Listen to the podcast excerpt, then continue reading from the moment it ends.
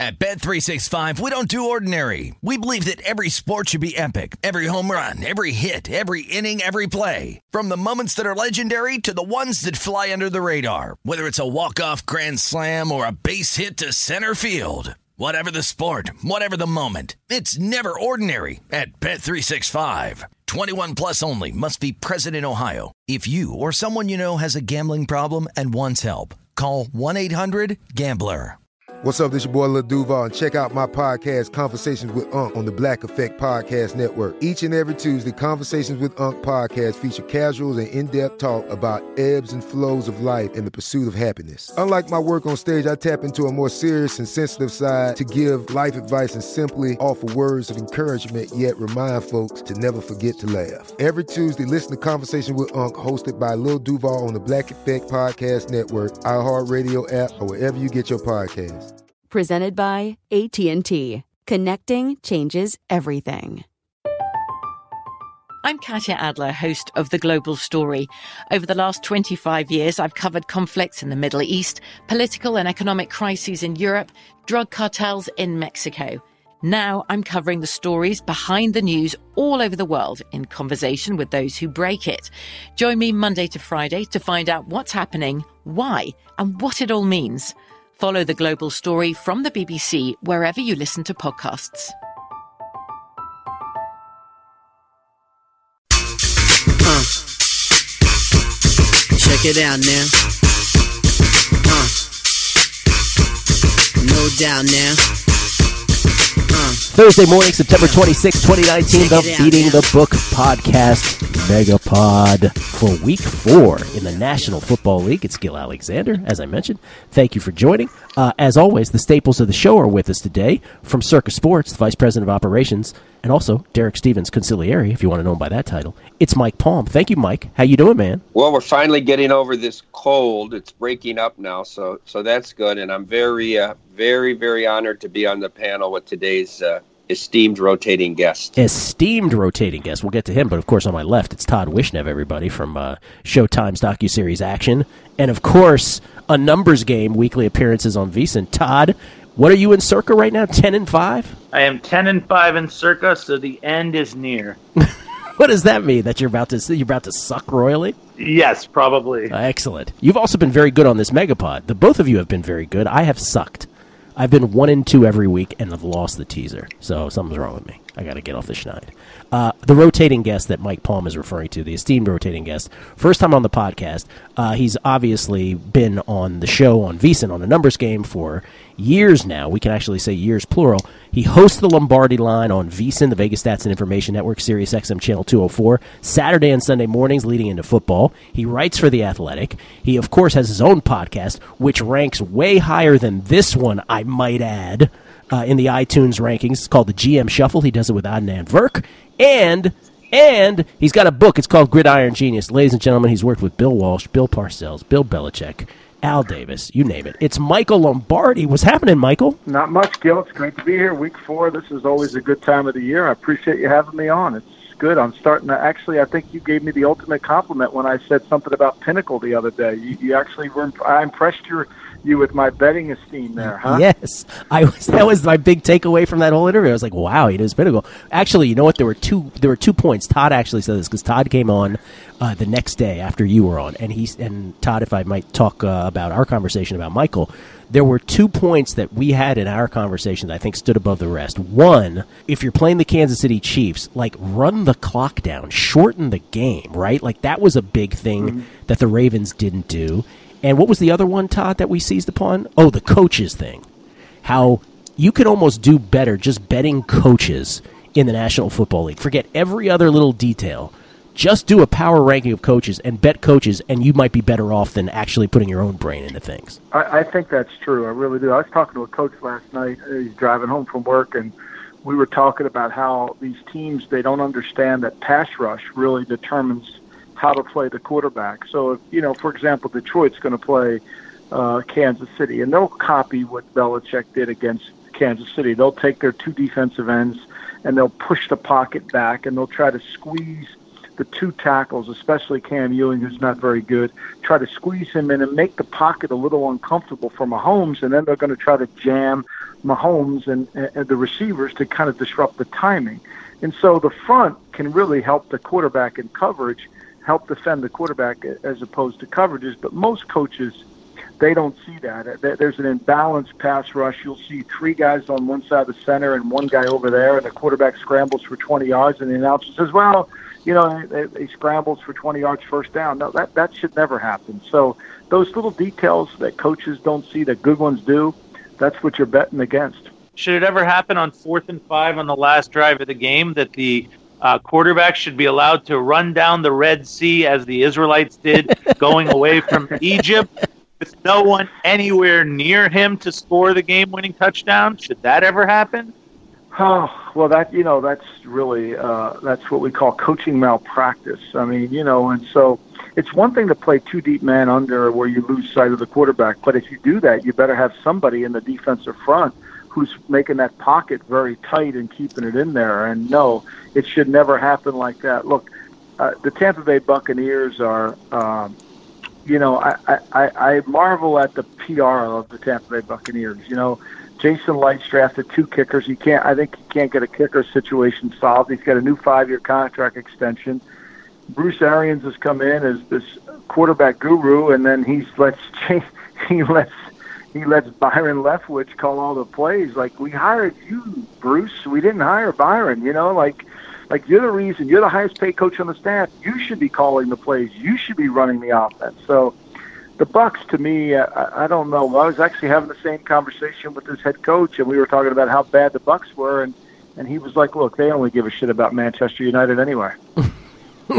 all those all those Buccaneers receivers were very well covered, Todd. I just want to point that out. Very well covered, except they forgot about the quarterback.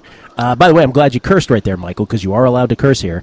Uh, my last experience with Michael Lombardi cursing on podcasts is when you used to do the uh, the old one with uh, your buddy Tate Frazier, young Jim Nantz, by the way, everybody. Um, and uh, young Jimmy, yeah, little, little Jimmy, I call him. Little, Actually, we did a podcast today with little Jimmy. Adnan and I hosted Little Jimmy on. A, we had a segment where we talked about the great Baker Mayfield, and we talked about the clip that I think is the essence of of who the Washington Redskins are. Oh. It, it was in the Washington Post the other day, and Mike Palm, you need to look at this because if you ever see any of your employees down at Circa or at, at your hotels behaving like this, you know your culture is rotten. It's Dwayne Haskins sitting on the bench looking completely in the opposite direction as Kevin O'Connell instructs Case Keenum on what to do. this, my beloved Washington Redskins, so bad, so bad. Might be Colt McCoy this weekend. We shall see. Could be Dwayne Haskins. Might be Colt McCoy. Uh, Case Keenum in a uh, walking boot. By the way, what's Tate doing now? I think Tate's as as one of the great. Mike, you might know this guy. Do you know Mike Tony? Mike Sir, Mike, do you know? Yes. Mike Palm. I know, do. Do you know Mike Tony? I do Mike know Tony Michael went- Tony. hmm Michael Tony used to hang around when I was in Vegas. He would hang around the basketball program. He would come in. Tim Grgurich, who's now at the Pistons, Mark Warkentien is at the Nuggets, and I and I was I had an office next door to them. So Tony was helping out the football and the basketball program, helping us get comp tickets and all that stuff. And he uttered the greatest line of all. He said he was in between successes. And I think that's where Tate Frazier is, right in between successes. In between successes. I like that. Um, just to finish, the last time I was listening to uh, their podcast, um, I was playing catch with my uh, de facto daughter, little Gracie, who uh, was 11 years old at the time. And we were playing catch in the room, and I was listening to uh, Lombardi on the the old podcast, and then Lombardi starts cursing like a sailor, and I had to sprint across the room and shut off the podcast. I- you are very I animated. apologize. No, that's quite all right. I, I, I was probably mad at. I was probably something mad at something. By the way, Guild, is it possible that on the Wonderlic test, there's not a question saying if the head co- assistant coach is talking to the quarterback, do you A, pay attention, or B, look in the other oh, direction? Oh, seriously. it's not even Dwayne's fault, though, right? The Gil, coaches do should you- hold him do to task. Yes. Gil, do you and Haskins is ready to, to play in the NFL? I don't I don't see him playing. He, I don't know what percentage of the playbook he's even able with that they could start him this week. Yeah, I'm not sure they You, can. you know, I I mean, Mike. uh, Here's what I said tweeting. I was having a tweet storm the other night on Monday Night Football after my favorite, who I will never mention his name, after my favorite general manager, who's 59, 92, and one with the Redskins. And I, I, I just tweeted this very clearly. I said, I said, you people calling for Haskins are the dumbest human beings of all time because the the starters aren't ready to play. How do you think the backups could be ready to play? I got so many tweets like that. Like, oh, you think we should put in Haskins against the Bears now? Are you kidding me? You'll ruin the kid.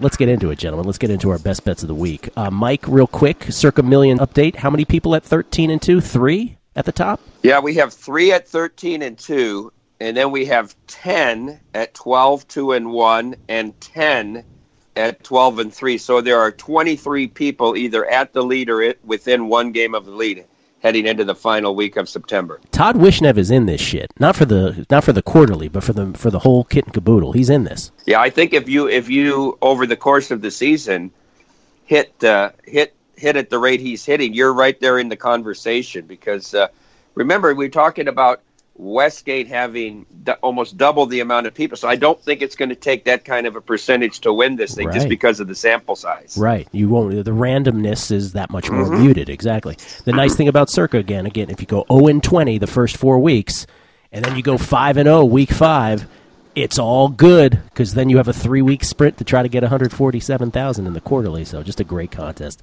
uh, over there at Circa. Mike, we start with you, Mike Palm. Actually, you know what?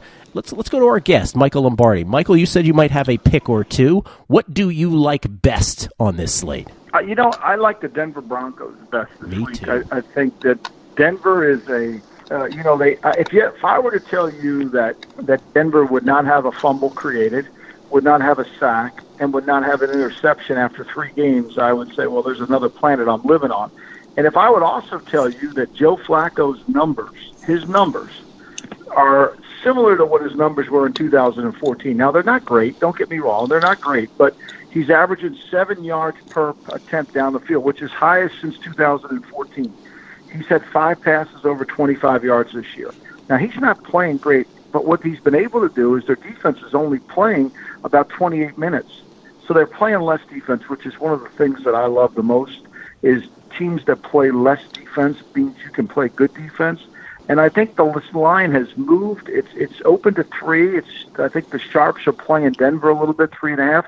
We know Denver's twenty two and zero going into the first game of the year uh, against the Bears that they kind of got ripped off and lost. They should be twenty three and zero in the month of September.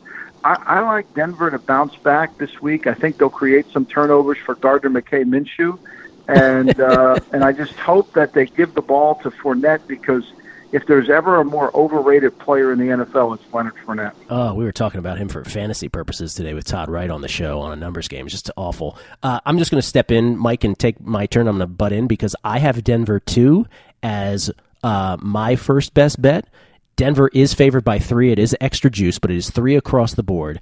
And I agree with everything you're saying, Michael. For the third straight game, Von Miller, Bradley Chubb, Denver defense, no sack, no turnover forced. If there was a game where Vic Fangio can get his defense to do something. It's against a quarterback who has only had two career starts in Gardner Minshew. Yes, I know he has a 74% completion percentage, uh, the highest in any player's first three career games since the merger, minimum 75 attempts. But if there was ever a game that this defense should show up and you're only giving three, I too am taking the Broncos as my first bet. The only caveat I will say here, Michael, is let's see how long it takes for us to text each other and say, "Oh my God, we're betting on the Joe Flacco face." That's the only thing. it's the only thing I'm worried Well, I'll- about. I'll, send that. I'll send that text before the game. I Yeah. promise you. Flacco sacked six times, by the way, last week in Denver's loss. Mike Palm, your first best bet, sir. Well, at the uh, risk of offending Michael Lombardi, I'm going to go to a game that I think the wrong team is favored here, and I'm going to take the Vikings plus two uh, at Soldier Field. If not for the fact that Kirk Cousins hasn't won a big game since he threw the Hail Mary against Russell Wilson's Badgers in East Lansing, I would bet all of Todd Wishnev's visa and paycheck on the Vikings on this game. I, Wow, that is bold. I think Minnesota benefits from having this game earlier in the year where it's not going to be a frigid soldier field. It should be very nice, almost perfect football weather with a 325 kick in Chicago. I, I think that Minnesota is so far the best team in the NFC. They actually dominated Green Bay for three quarters of that game in Lambeau Field. I'm very impressed with their ability to run the football right at you, and yet they still have all the talent at wide receiver and tight end it's a formidable defense. Uh, I, I think there's a little bit of a coaching edge in terms of of just from the fact that Nagy is so limited in what he can do with Trubisky. Now, I thought Trubisky looked a little better trying to run this hurry up offense, but then again, I remind myself it's the Washington Redskins defense. And, you know, a good Texas 6A team could go up and down the field against them as well. So I'm going to take Minnesota and take a couple of points on the road here against the Bears. You know what? I actually think the Redskins defense is actually pretty good. I just don't think if you give them 10 yards to defend, right, and they're on the field all game long, I don't know that we get a real accurate assessment of them. The other thing that Minnesota has done great, they've kept Kirk Cousins off the field. So Cousins, 15 of 21 last week, 174 yards. For the second time in two Minnesota wins, they did not even attempt a fourth quarter pass. So against Atlanta, and then last week again. Who'd they play last week again, real quick? I can't remember. Minnesota. The Raiders. The Raiders. Both of those games, not a single fourth quarter pass. And remember that win against Atlanta, 11 dropbacks for the whole game, 10 pass attempts uh, from Cousins. So I guess whatever works. Dalvin Cook, 16 for 110 last week after missing 19 of his first 34 games. Michael Lombardi, did you want to respond to uh, Mike Palm taking the Vikings there at all? I, I love it. I think that when you look at when you look at this game, I mean, you know what you've got is you know we talk about coaching. You know, Mike Zimmer's uh, Mike Zimmer understands how to play the great Mitchell Trubisky. Mitchell's averaged five yards per pass attempt in the games that he's had to play. last year they went two. Get, last year they won both games only because they could run the ball. Last year they ran for 327 yards in those two games. You know, MVP Mitch has thrown 25 passes over 10 yards this year. Gill, and MVP Mitchell has completed six of them. so anytime you're getting the points and Mitchell's your opponent, I say go. I want to ask you this question: Is there anybody in your, I guess, in your post uh, NFL employed life, let's say in your broadcasting life, that you have had in your craws more than Mitchell Trubisky? Does anybody you've hated more? Uh, you know, and I don't hate them. I just hate people's ignorance. I hate people thinking that that what you're that you're you're using this as an agenda. I don't have an agenda. You know, I'll readily admit if I would have been the general manager of the Bears, I would have stayed at three and I would have picked Deshaun Watson, and I would have probably had to listen to people tell me I should have picked Mahomes, and they were right.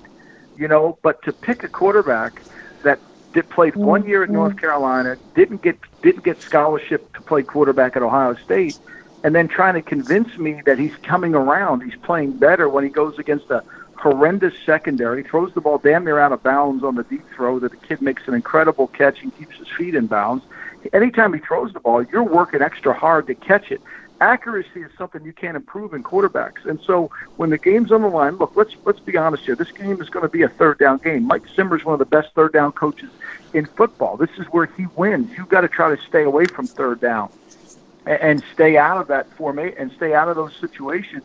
And when you look at Mitchell, you know, Mitchell's not a good third down. The game goes too fast for him. So I, I'm not, I'm not, you know, hate. I don't hate the guy, but I do know that if if Mike Zimmer stops the run in this game and puts it on Mitchell, and Mitchell has to expend throw over ten yards, I think the I think Mike Mike Palm's correct. I think that, that it favors it favors Minnesota. Take the points and, and watch Mitchell. Yeah, and, and I don't mean to in, to insinuate that you hate him personally, but just the, the game and, and all the things that you said. Uh, I'll say this here. I'll say it on the podcast because I I don't say it on VSiN when we do our segments because it's a bit of a third rail.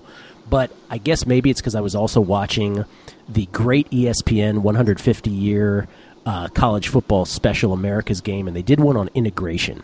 Um, so this is kind of close to home because my ex father in law was a great high school quarterback, African American in Fullerton, California. He later became a great safety for the over the hill gang Washington Redskins, but when he was recruited as a quarterback, his name is Brig, Brig Owens. His name is first name is Brig. He was recruited by BYU, and they thought sight unseen, they just saw his stats that he was short for Brigham. And so they recruited him at BYU, and then when they saw him on campus, they were like, uh, no, this can't work. This is back in the 60s. I'm wondering the Trubisky thing where they traded up, guy played one year at North Carolina, didn't draft Deshaun Watson, didn't da- draft Patrick Mahomes. We're still seeing a lot of this in football. And I guess what I'm saying is if a black quarterback played one season at North Carolina, would they have traded up to draft him? Like, I really wonder if we still have a little of that still lurking in the NFL. Yeah, I mean, I don't. I think we fall in love with. I think Ryan Pace fell in love with potential. And you know, and and I think that anytime you fall in love with potential, because there's no way you take a quarterback in the same conference. The guy's won the Player of the Conference two years in a row, called the ACC. You take the guy who played at North Carolina one year. Like if I went upstairs and said to Millie, my wife, look, we're going to take a guy from the ACC, but he's not the best quarterback in the conference. he didn't start three years, and he didn't win a national championship. Her CPA instincts would say to me, "You're an idiot. Go back back to your office." Yeah, and and can I just say, like, for people who are like, "Oh, Gil, you can't say that. How can you be that?" Sam Darnold, Josh Rosen, Josh Allen, all drafted ahead of Lamar Jackson, right? Lamar Jackson looks pretty good to me. Uh, Gil, I, I wrote that. I wrote that for the for my article for the Athletic tomorrow. And if you go to, and I don't look, I don't buy a lot of uh, like I'm not against analytics, so I like objective things, like the Madden ratings. I do. I think you know they're completely objective, whether you agree with them or not. There's no bias in it, so it's based strictly on numbers. Trubisky was the worst quarterback in the Madden ratings, but if you go to QBR, and whether you like QBR or not, and you revisit that draft, the Darnold Baker Mayfield draft, I mean, Lamar Jackson has an 80 quarterback rating. Baker Mayfield has a 40. Think yeah. about that. Yeah. Something to think about. I have two questions. First of all, last three episodes, we did the Thursday night game first. Did we just skip that for no reason? Oh today? my goodness, I'm an idiot. Yes, we should have. So let, let's get your first best bet, and we'll go right to the Thursday game. I'm sorry. I'm gonna make I'm gonna make my best bet the Thursday game to save you, Mister Gil, Doctor Gil Oh, Alexander. perfect. Thank and you. And I I am going to go with the Philadelphia Eagles plus the four. Now, do I like the Philadelphia Eagles? No. Do I think they can run the ball? No. I like what's been happening with them this year? No. I don't like any of it. So you say, why do you take the Philadelphia Eagles? Here's why. The Philadelphia Eagles are 0 and 3 against the spread. The Green Bay Packers are 3 and 0 against the spread. In my short life of gambling on football, Yes. if you take teams that are 0 and 3 against the spread versus teams that are 3 and 0 against the spread, you tend to do well. Can I make a case for how the Philadelphia Eagles, down by 10 in the last two minutes, will get a backdoor touchdown to lose by three? I can. Can I also see the Philadelphia Eagles mustering everything they have for this game in order to stay in the race at one and two right now? Yes, I can. Do I think the Green Bay Packers are amazing? Well, I think they played great on defense against Trubisky, but we've just heard what Mike Lombardi said about Trubisky.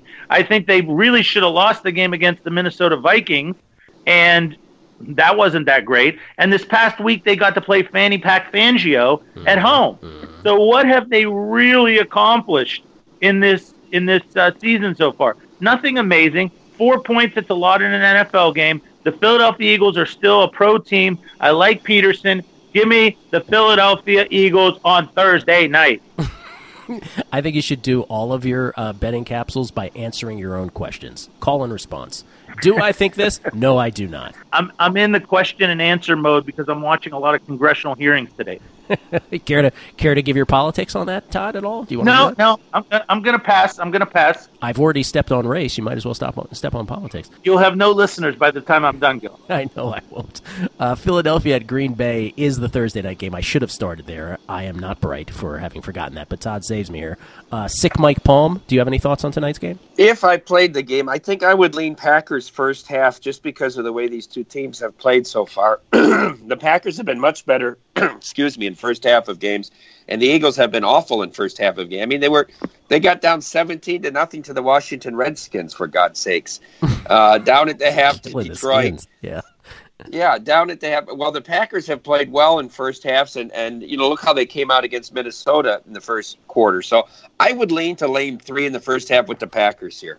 Uh, 45 of the Packers' 58 points this year. 45 of 58 have been scored in the first half. Uh, Michael Lombardi, does that tell you something about Matt LaFleur and coaching staff right off the bat at halftime? Yeah, it does. It, you know, and I think I'm I'm I lean towards. I think both calls are the right for me. The right calls. I think when you look at the Eagles, they've only scored 23 first half points all year. We know that the Packers are a first half point team. At last week, seven drops. You know, the really the Eagles gave that game away. And the concern you have is the Eagles. Their number one sacker on their team is is Zundejo, the free safety. that doesn't work. If you're Jim Schwartz, your defensive line has to control the game. Their defensive line's beat up. But I do think that on a short week, Carson Wentz is only five and eight in his last 13 games. He's 27th when you pressure him. But I just have a feeling they're going to come out, and this is the first time I really think that the Packers are going to get challenged with a quarterback who can move, can make plays, and I think that they can handle it. They'll run the ball out of the spread. When you look at the Green Bay defense, when they have to play against shotgun formations, the teams have carried the ball 23 times for 107 yards. That's almost five yards a carry. I think that's why the Eagles will do it, and I think the Eagles will. will I think the Eagles could win outright, and I do think they'll cover. Yeah, Eagles are nothing for me tonight. Uh, I could tease them. I could play them on the money line. I'm all about the Eagles tonight, catching the uh, the four. Uh, Mike Palm, you need a tissue, man? You okay back there? You all right? Oh no, I'm all right. Okay. I'm wonderful. All right. By the way, Gil, before we go to the second pick, can I ask Mike Lombardi a quick question? Please. Okay, Mike Lombardi. Here's my question. I love. I've been listening to you since you were way way back on Bill Simmons, and then with GM Street, blah blah blah.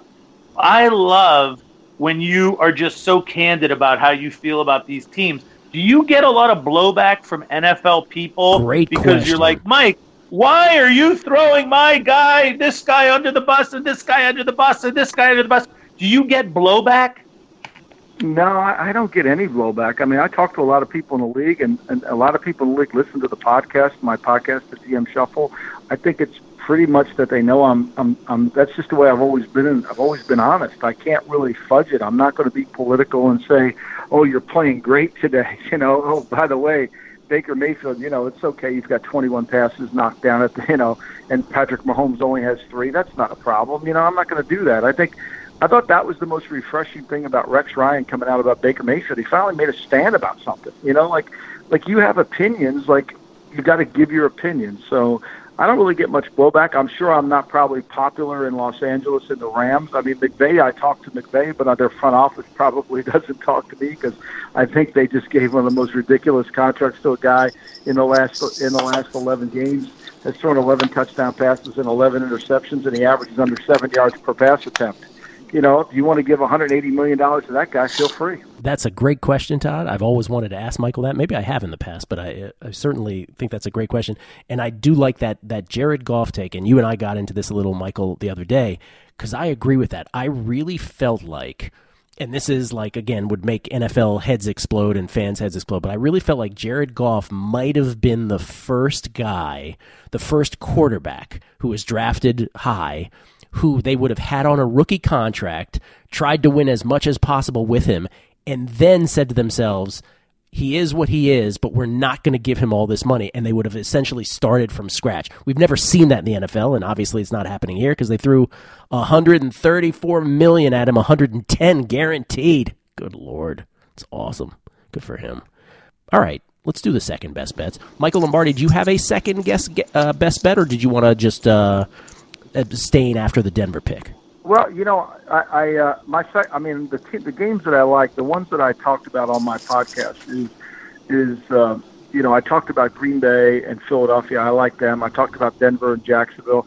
I really like Seattle and laying the points against Arizona. I don't. Arizona didn't struggle.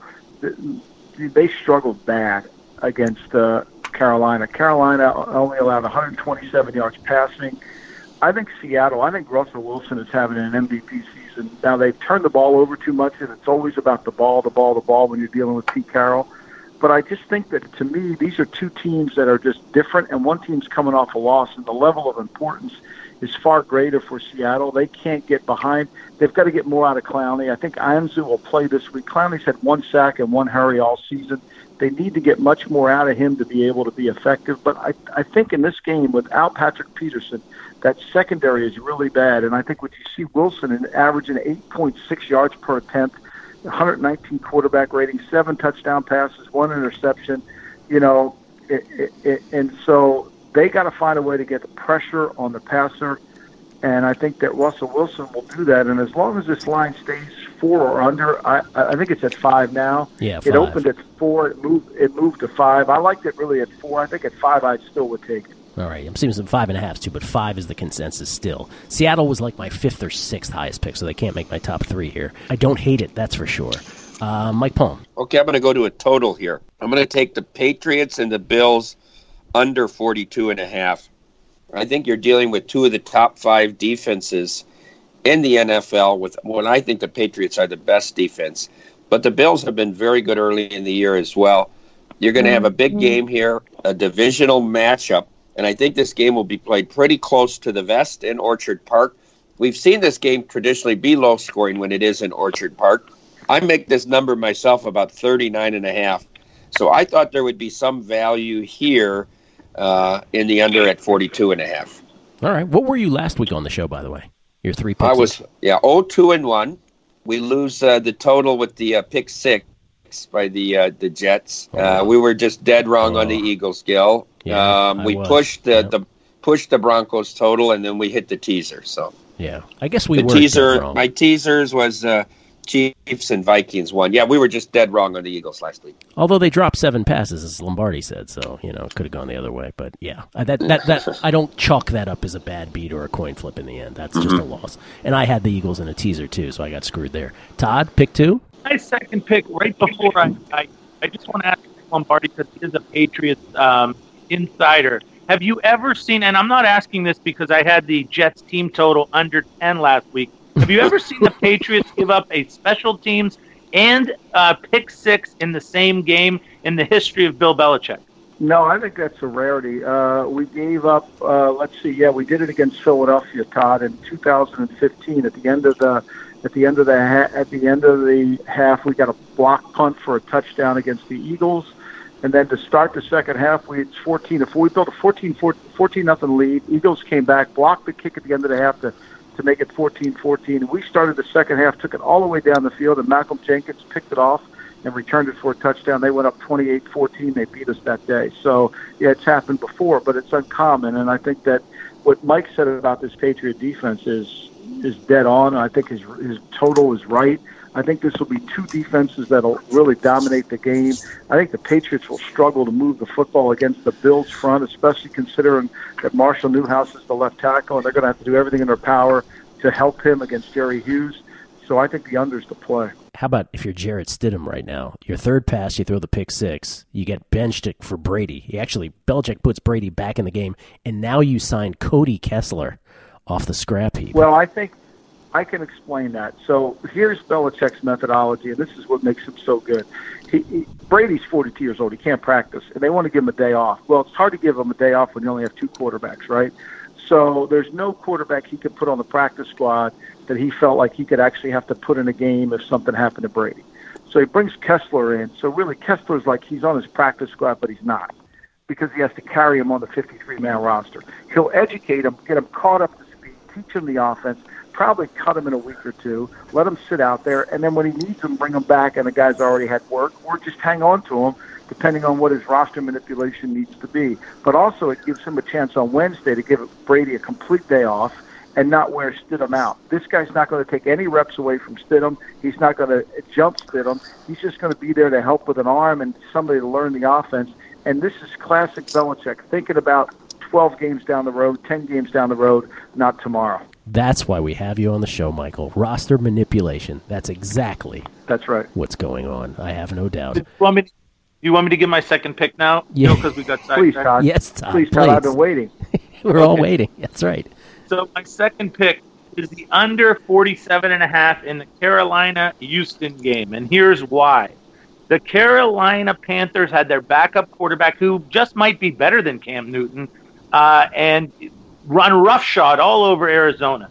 I don't think that same backup quarterback, while he may be better than Cam, is going to run roughshod all over the Houston defense in Houston. Houston's defense put really really threw a zero against Minshew until the last uh, until the last drive. Um, they even went into San Diego and held Rivers down. I think they're a very good defense. If they can get ahead, they're going to run the ball like crazy because Mr. Bill O'Brien, first and 10, run up the middle, second and eight, run up the middle, third and six, try to get the first down. He loves to run the clock. He loves to run the ball. He loves to be uncreative. He is Mr. Uncreative. If Bill Belichick is Mr. Creative, Mr. Bill O'Brien is Mr. Uncreative. Uncreative leads to the clock being drained. The clock just tick, tick, tick, tick, tick, tick, tick. And guess what? I'm going under the 47 and a half because I think it's going to be a typical Houston ball game where it's going to be like 23 to 21 or 21 to 18 or some crazy number because they run the clock. You just like using the word roughshod. How many how many times in life, by the way, have you used the word roughshod not in the context of run roughshod in the National Football League? It's interesting, but I also used batten down the hatches this week on your other show, which is another one of my favorites, because old Jimmy G better batten down the hatches, or it's going to be a long season in the Niner land. That's right. It's usually hurricane talk, uh, batten down the hatches, like actually protecting yourself from a hurricane, but Todd managed to use it there. Um, my second pick is the Kansas City Omaha Chiefs. Uh, I'm going with the Chiefs. They're giving six on the road at, well, it's called six and a half to be fair. That's consensus. On the road at Detroit. And this is nothing more than me saying it's the Chiefs by less than a touchdown. I don't care where they are. They're at Detroit and Matt Patricia. This gets back to that coaching thing I talked about, uh, where I'm just going to do my power rankings on coaches. I like Andy Reid a whole bunch better than I like Matt Patricia. And as long as you're giving me the Chiefs less than a touchdown, look, last week, Lamar Jackson needed circus plays, like just throwing the ball up in the air. Miraculously, Ravens receivers came down with it for Kansas City backers to lose that bet. That was the magic of Lamar Jackson, who can get away from anything. I'll take the same exact number on Kansas City on the road this time. Mind you, I get it. But I'll take the exact number on the road against Detroit, who I fear not at all. And I know people are high on Detroit. They are undefeated. They are 2 0 1. But you know what?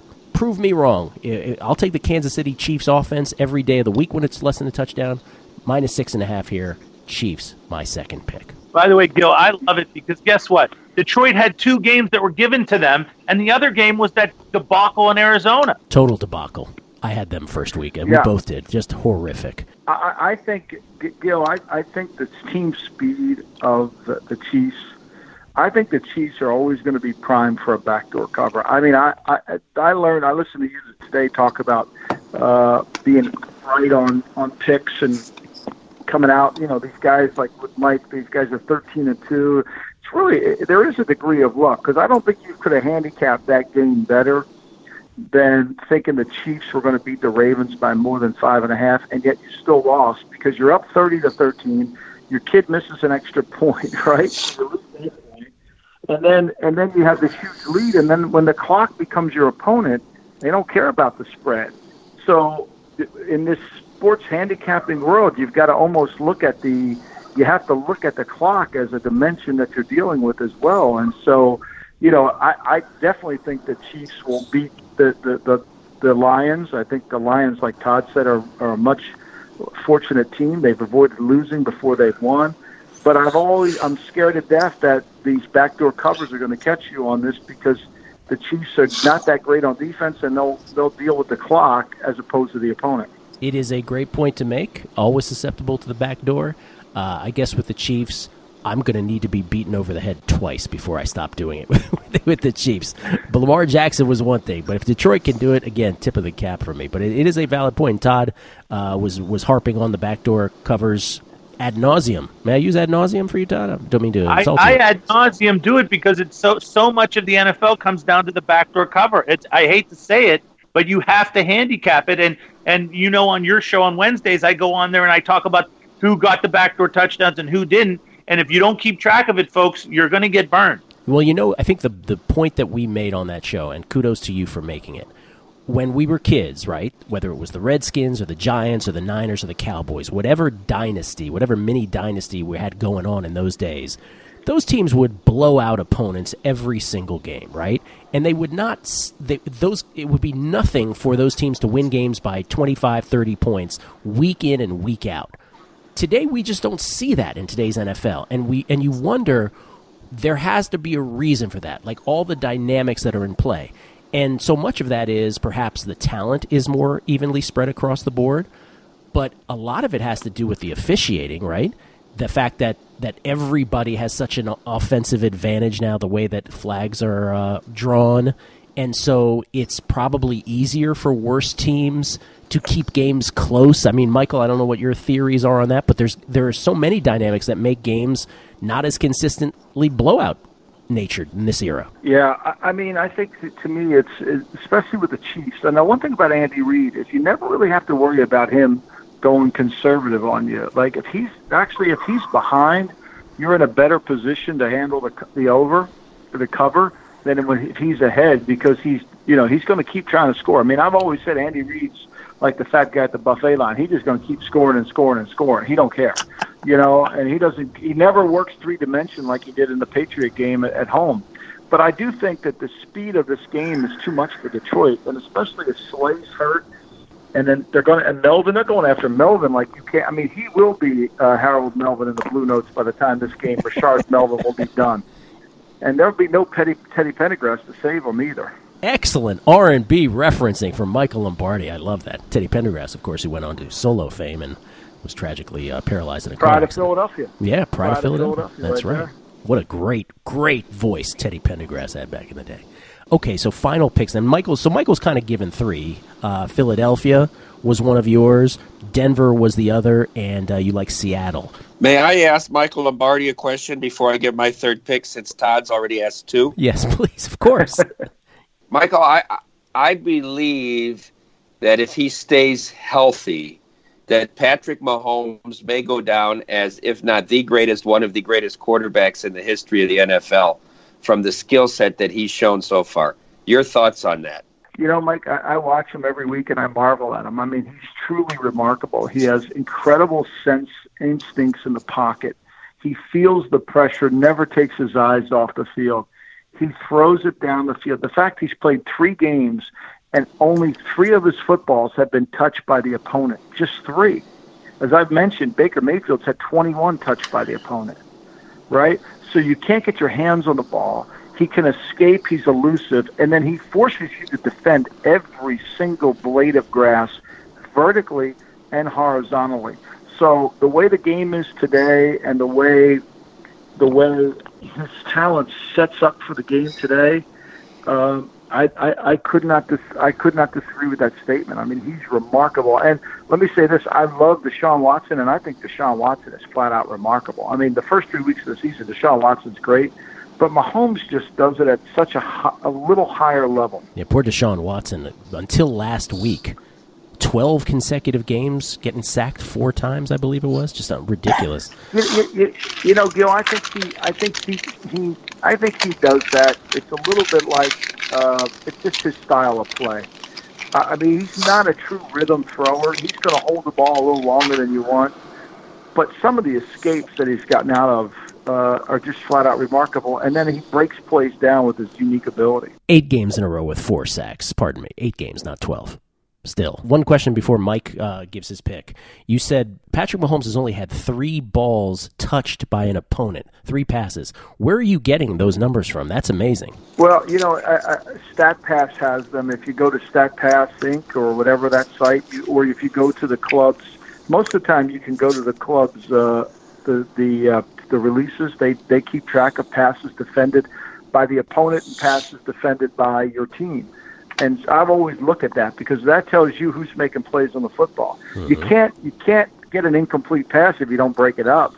I mean, most you know you got to hope for a drop, and so the te- and it also is an indication of team speed of your defense. So if you have don't have a lot of passes defended, you don't have pretty good team speed. The other area you want to evaluate team speed in is in fumbles, forced fumbles, because the speed it's it's Einstein's theory of velocity. You know, power and speed equals uh, you know whatever that is. I'm not a math major, but you know, and so that you can see it. And I always look at who's forced fumbles. It truly goes back to your team speed. Defensive linemen that run after the football, they tackle a de- running back from behind with speed. That ball comes out. Love it. Stat Pass, P A S S. Mike Palm, what you got? My final best bet is the Sunday night game, and I'm going to take the two and a half points with the home dog. So am I. New Orleans. That's number three. New three. Orleans Saints That's my against the. Dallas Cowboys. A couple of factors. I'm with One, you, I- Mike. Preach, preach, Mike. I'm with you. I still think that that Superdome is a tough place to play for an opponent. Number one. Number two, I think there's a huge coaching mismatch in this game between Peyton and Coach Clapper. Number three, I think the more time Teddy Bridgewater gets behind center in these games and with this offense, the more comfortable he's going to become. um, and and he will continue to to improve as he as he fills in for Brees for the next five or six weeks. I think Kamara gives him so many options, uh, both uh, catching the ball and running the ball out of the backfield. I think this Dallas offense will have trouble with the noise in the dome. And I really think that New Orleans is a side that's going to win this game, not just cover the two and a half on Sunday night. I think the wrong team is favored. I don't know if you heard my rant on guessing lines on Monday. Um, I was shocked that this spread was what it was. Dallas has beaten nobody, right? The Redskins, the Giants, and the Miami Dolphins.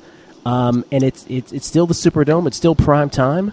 And yeah, I'll take the points. Thank you very much. And yes, the coaching is the other thing. Again, getting back to the coaching rankings. Sean Payton against the Clapper. Copyright Michael Lombardi. I'll take that every day. Michael? I would add this too. Uh, Look, I, I'm a big believer in, in you're coming back to the mean at some point. So Prescott's been unbelievable, right? I mean, you know, he's played the Miami secondary. We know what they are. The Giants secondary, really bad. The Redskins secondary, really bad. Three bad secondary. So he's got a 9.8 yards per attempt so, so far. His career is 7.5. He's got 9.6 touchdown percentage. His career is 4.8. He's got a 75.5 percentage of completion. His career is 66. His quarterback rating is 128 this year. Its career 97.9. At some point, it's coming back to the mean. At some point, now I'm Yeah. not saying he can't improve, but it's going to come back to the mean. And eventually, and it's games like this that gets it back to the mean. And I think that that's really going to be the issue. Todd, your final pick, man. So you, so your final, I'm writing them all down. Your final pick is New Orleans plus two and a half, Gil. Yes, I have been screaming about it all week. Yep.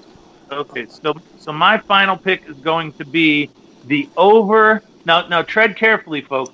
The over 49 in the Washington New York Giant game. I believe this game has already moved up, so it's probably not a great idea to be taking a bad number. But you know me, I do things that are bad ideas all the time. Um, over 49 in this game, and here's why. The New York Giants defense is horrific. I watched that Bills game. They made Josh Allen look like the second coming of Joe Montana. He was literally just throwing it down to wide open people. The Giants didn't stop Tampa Bay last year. I mean, last week, and in fact, they even let him get into field goal range on the last drive. So the Giants, we know, cannot play defense. The Washington Redskins, we know, cannot play defense. I don't know that. And with that being said, Danny Dimes is the quarterback in New York who actually showed a little spunk last week in Tampa Bay. Now he gets to play in front of the home crowd. I think he's going to be able to score on Washington. I think Case Keenum is going to be able to, even though I don't like Case Keenum, I think he can score against the putrid, abhorrent New York Giants secondary. I'd say over 49. It's like a thesaurus listening to this podcast. It might be Colt McCoy. Keep in mind, Case Keenum is in a uh, walking boot, so it could be Colt McCoy. Even better. Even better. I like Colt McCoy even better than Case Keenum. Thank you. I love Colt McCoy. I really do. I don't love Colt McCoy, but Colt McCoy has never done anything wrong in a Redskin uniform. Let me just point that out. Uh, he's limited, but he's never done anything truly wrong in a Redskin uniform. I think the Redskins might win this game, but the over is the play for Todd. 49 is the number, Todd? Is that what you're saying? I see 49s and 49s and a half. Okay, so over for Todd. We'll give you the 49 consensus on that one. All right. Yeah, and, and, and Gil, I think it's a great call. It opened at 46 and a half, and now it's up to 49. I wouldn't be surprised if this thing gets to 50. Okay. Support for today's show comes from Bookmaker.eu, an industry leader for close to 30 years. Pro players consider them a must for three major reasons. One, they're first to post odds. Two, they take the highest limits. And three, most importantly, they pride themselves on never having kicked out a winning player. That is everything in this day and age. Bookmakers a high volume sports book best suited for the sophisticated player who understands sports betting. They also cater to large recreational players as well. And their motto is where the lines originate because chances are the sportsbook at which you've been betting follows their lines anyway. So right now, if you visit bookmaker.eu slash gill, that's bookmaker.eu slash G-I-L-L, you can claim an exclusive 100% welcome bonus of up to $300. That's bookmaker.eu slash gill, bookmaker.eu slash G-I-L-L to join and claim your welcome bonus of up to $300 right now. Remember the three characteristics. First to post odds, take the highest limits, and never kick out a winning player bookmaker.eu slash gill. Final two questions, gentlemen, of the show. We close out each and every show with these. I've been doing it for years on the Megapod. The first is, of all the big favorites on the board... What about the teasers, Gil? The teasers. God, I don't even know the format of my whole new show, do I? Teasers first. You're right, Todd. Todd, maybe you should take this chair. Uh, teasers. what is your teaser of the week? Let's start there. We'll give uh, Michael Lombardi a little time to think about it because I don't think I prepped him on teaser of the week. Mike Palm, what would be your teaser of the week? On uh, my guys in the desert on Monday, Brent, you know, returned very crestfallen after having watched his Raiders just get dismantled in Minnesota. Poor Brent. And I told him that I've I've come up with a formulaic teaser for your show. I'm going to do the same thing every week until I'm wrong. I'm always going to tease the Chiefs down, and I'll tease the team that's playing the Raiders down.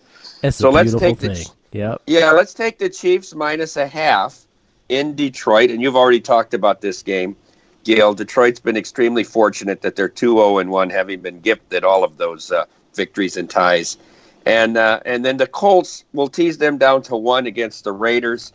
I just don't see what's to like about this team. Um, Michael, you've spoken uh, at length about the, the philosophy and what are they and what they're trying to do and the mumbo jumbo that that organization is. And now they go to Indianapolis, traveling on this ridiculous schedule where they don't get to go back to Oakland until November. So I like the Colts here big, but I'll use them in the teaser minus one. And can I just add, I'll just step in here too. Mine was pick any two of the Chiefs, the Colts, and the Ravens as a tease. Because I love the Ravens against the Browns as well. So, and they, and they might be one of my circa picks for all I know. But any combination of those three teams Ravens, Chiefs, and Colts, I like that. Todd? Um, I'm going to go similar, but a, a little different. I'm going to go with Indy as well because I, I like everything Mike Palm said, and I agree 100%. The Raiders are fraudulent. Uh, Frank Reich is a far superior coach than Mr. Gruden. I'm going to go with Indy, and then I'm going to use the New England Patriots to minus one and just win the game at Buffalo if Bill Belichick could somehow figure out a way not to give up a special teams and a defensive touchdown. Again, refusing to call them Patriots, the Patriots for Todd. Uh, at Buffalo, the other the other end of his teaser. Would you have any thoughts on a teaser, Michael? You know, I would take the Rams and, and get that number down to minus two. I think the Rams will win. I don't think they'll cover. And then I, I really, you know, I really would like the Minnesota Vikings and getting nine and a half. If I could get that, that would be like walking in the park. If I could get those two, those two would be my teaser. We'll uh, we'll give you the Rams down to three, and we'll give you the Vikings up to eight and a half. How about that? So I only get six points on a teaser. Okay, great. Then I'll take that. That's fine. Yeah. You're giving me a, almost a touchdown without an extra point with Mitch Trubisky on. I'll, I'll take that every day of the week. There, there are teasers, of course, that are six and a half or seven, but for our purposes on this show, we confine it to six. Okay, Todd. Now it's two question time. Is it the final two questions now? I believe you've got it right. Jesus, what is wrong with me? I'm losing brain cells, by the way. All right, so the first of the final two questions. Which of the big favorites do you believe is the most likely to lose outright? Not saying you're predicting it, but of this group, what is the team that you think is the most ripe for an outright upset? And I will take it as six point favorites and higher for the purposes of today's show. So the candidates are Baltimore Ravens, six and a half. let- Let's call it seven point favorites at home against Cleveland. Kansas City, six and a half point favorites on the road against Detroit, as we mentioned. New England, seven point favorites on the road at Buffalo. The LA Chargers, 15 and a half point favorites on the road against the Miami Dolphins. Colts, we mentioned, seven point favorites at home against Oakland. And finally, the LA Rams, nine point favorites at home against Tampa Bay. Michael Lombardi, which of those big favorites do you believe is the most likely to lose outright? Uh, I would say Baltimore. Baltimore. Interesting. Is that because you can see Cleveland stepping it up, or is that more of a damning of Baltimore? I think a little bit of Baltimore secondary. You know, they got torched a little bit by, uh, by not a little bit. They got torched tremendously by Arizona. They got torched by Kansas City. They don't have Jimmy Smith. I think. I think they'll. You know, I think it'll. They could get beat in this game. All right. The bacteria filled Mike Palm. What do you got? This is a tough one because uh, I'm I'm between New England and I think we did well last week. Did we all said Tampa Bay? Mm-hmm. Um, I'm going to go with Michael. I, I think you, OBJ can hit him hit that secondary a couple times. Uh, you know the, the the Browns have a talented defense, so uh, yeah, I'll go with Baltimore. I almost this for the record. I almost went with. The, I almost went with New England. I think you're right. I think the New England game's gonna be a hard game. But go ahead. I'm sorry. No, no, that's all right. Yeah, New England, a uh, honorable mention. Todd, same thing for you. Uh, I'm going to go with Baltimore too. I mean, the Cleveland Baltimore game as well. And the reason is last year, end of the season, Cleveland played Baltimore really, really tough. If you remember, it was a third down and 10. where um, Mr. Jesus Baker Mayfield threw the ball behind uh, his receiver. Otherwise, they would have been in first. Uh, they would have been in field goal range to tie the game, I believe, or even win it. I can't remember. I think they were down two at the time, but they played them real tough last year. The other thing is, Baltimore played Arizona at home last week before the Kansas City game, and it was only 23 17. They never really put their foot on the throat of Arizona and just killed them like I thought they were going to. They let Kyler Murray run around and stay in that game, which means to me maybe Baltimore's not as great as we think. Now, I don't really think they're going to lose this game, but you know, Cleveland's got some talent and maybe they get lucky. I'm going to say New England as mine and just really as a default because I just like it more than the others as the answer to that question. In other words, I don't see Kansas City losing. I like Baltimore, so I, am not gravitating that way. The Chargers can't lose as a 15 and a half point favorite, can they? Can they? Uh, and then the Colts, I don't see losing, or the Rams. So for me, the default answer would be New England on the road division game uh, at Buffalo. For me, Baltimore and Cleveland, I'll still take John. I love analytics Harbaugh over Freddie Kitchens. Like Freddie Kitchens to me is that is that your story is great there, Todd. But I just like this is a different staff and I just don't know about Freddie Kitchens at all. That thing he did at the end of that game, where he uh, the end of the Jets game, still rings in my head. Oh, I don't like him either. Yeah, I don't like him either. I'm just saying if we have to pick somebody to lose. That's right. You have to pick someone. All right, final question then, gentlemen. If we lived in a bizarro world and you were betting a side on all 15 of these games, because we do have two buys, the Jets and the Niners. Uh, let's say instead of all 15, you could get one free pass you had to bet on 14 of the 15. What is the game on the spread that you would want no part of whatsoever? Michael Lombardi. That, that's always a hard one. I, I, I my instincts tell me the Tennessee Atlanta because I don't like either team, and when I don't like either team, I stay away from the spread. I like that answer. I think that's my answer too. Tennessee Atlanta. I have no feel for that game whatsoever. Mike Palm. I think it's this game in South Florida between the team that never plays to win the Chargers. They always play not to lose against the team that's playing to lose, the Dolphins. I can't. I don't. I couldn't tease this either way. I couldn't. I, have no. I, I have no feel because Anthony Lynn. I just can't deal with him ever in my life again. I mean, what what he does in the second half of these games is look. If you watch the first half of that game between the Texans and the Chargers, how would you think they were going to lose that game? Yeah. If you watch the first three quarters of the game in Detroit, how would you think they're going to lose that game? It's just remarkable. I even like the Monday night game, Pittsburgh Cincinnati, better than I like Chargers Miami. I think I would agree there. Todd, which would you want no I, I, I, have to go with Tennessee and Atlanta too because yeah. I, I look at Atlanta is such a heck Jekyll and Hyde ridiculous team. How do you figure out when Matt Ryan's going to throw the ridiculous interception? How do you figure out whether it's going to be Mike Vrabel with a great game plan going into Dallas and winning on the road last year, or playing a game way above their head and beating somebody, or on the other hand, just laying an egg like they did against Jacksonville? They're so hard to figure out. So to me, they're both crazy teams. I'm out. All right. I'm out. I'm out. And he's out for the show as well. Thank you to everybody. Really appreciate it. Uh, not only uh, Todd Wishdom and Mike Palm, of course, the staples of the show. Thank you, gentlemen, for taking the time. But Michael Lombardi, a mensch, thank you for doing this, man. I appreciate it. Oh, no, it was my pleasure. It's my pleasure. I enjoyed the company. Thank you. I learned a lot today. Thank you. Thank you. And hopefully we can get you back here at some point later in the season. Gil Alexander, sorry for not knowing the format of my own show. Thank God Todd was here. Good luck with all your bets this weekend at the National Football League.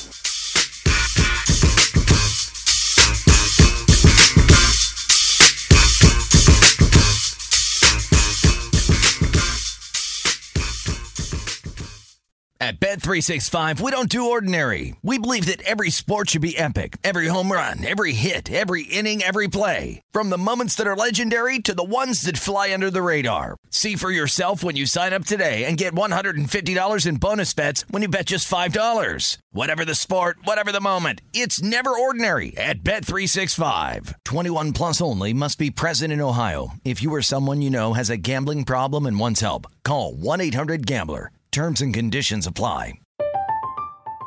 I'm Katya Adler, host of The Global Story. Over the last 25 years, I've covered conflicts in the Middle East, political and economic crises in Europe, drug cartels in Mexico. Now I'm covering the stories behind the news all over the world in conversation with those who break it. Join me Monday to Friday to find out what's happening, why, and what it all means.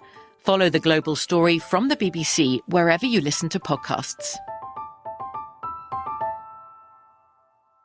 Open a limited time 11 month certificate at Kemba Financial Credit Union. At 5.25% APY, it's more than triple the national average, plus, it's a safe and secure way to grow your money. Visit your local branch or kemba.org slash CD for details. Offer expires May 31st, 2024. APY equals annual percentage yield. Restrictions apply. $500 minimum and $250,000 maximum deposit. Advantage status required. Comparison based on bank rate average. Federally insured by NCUA.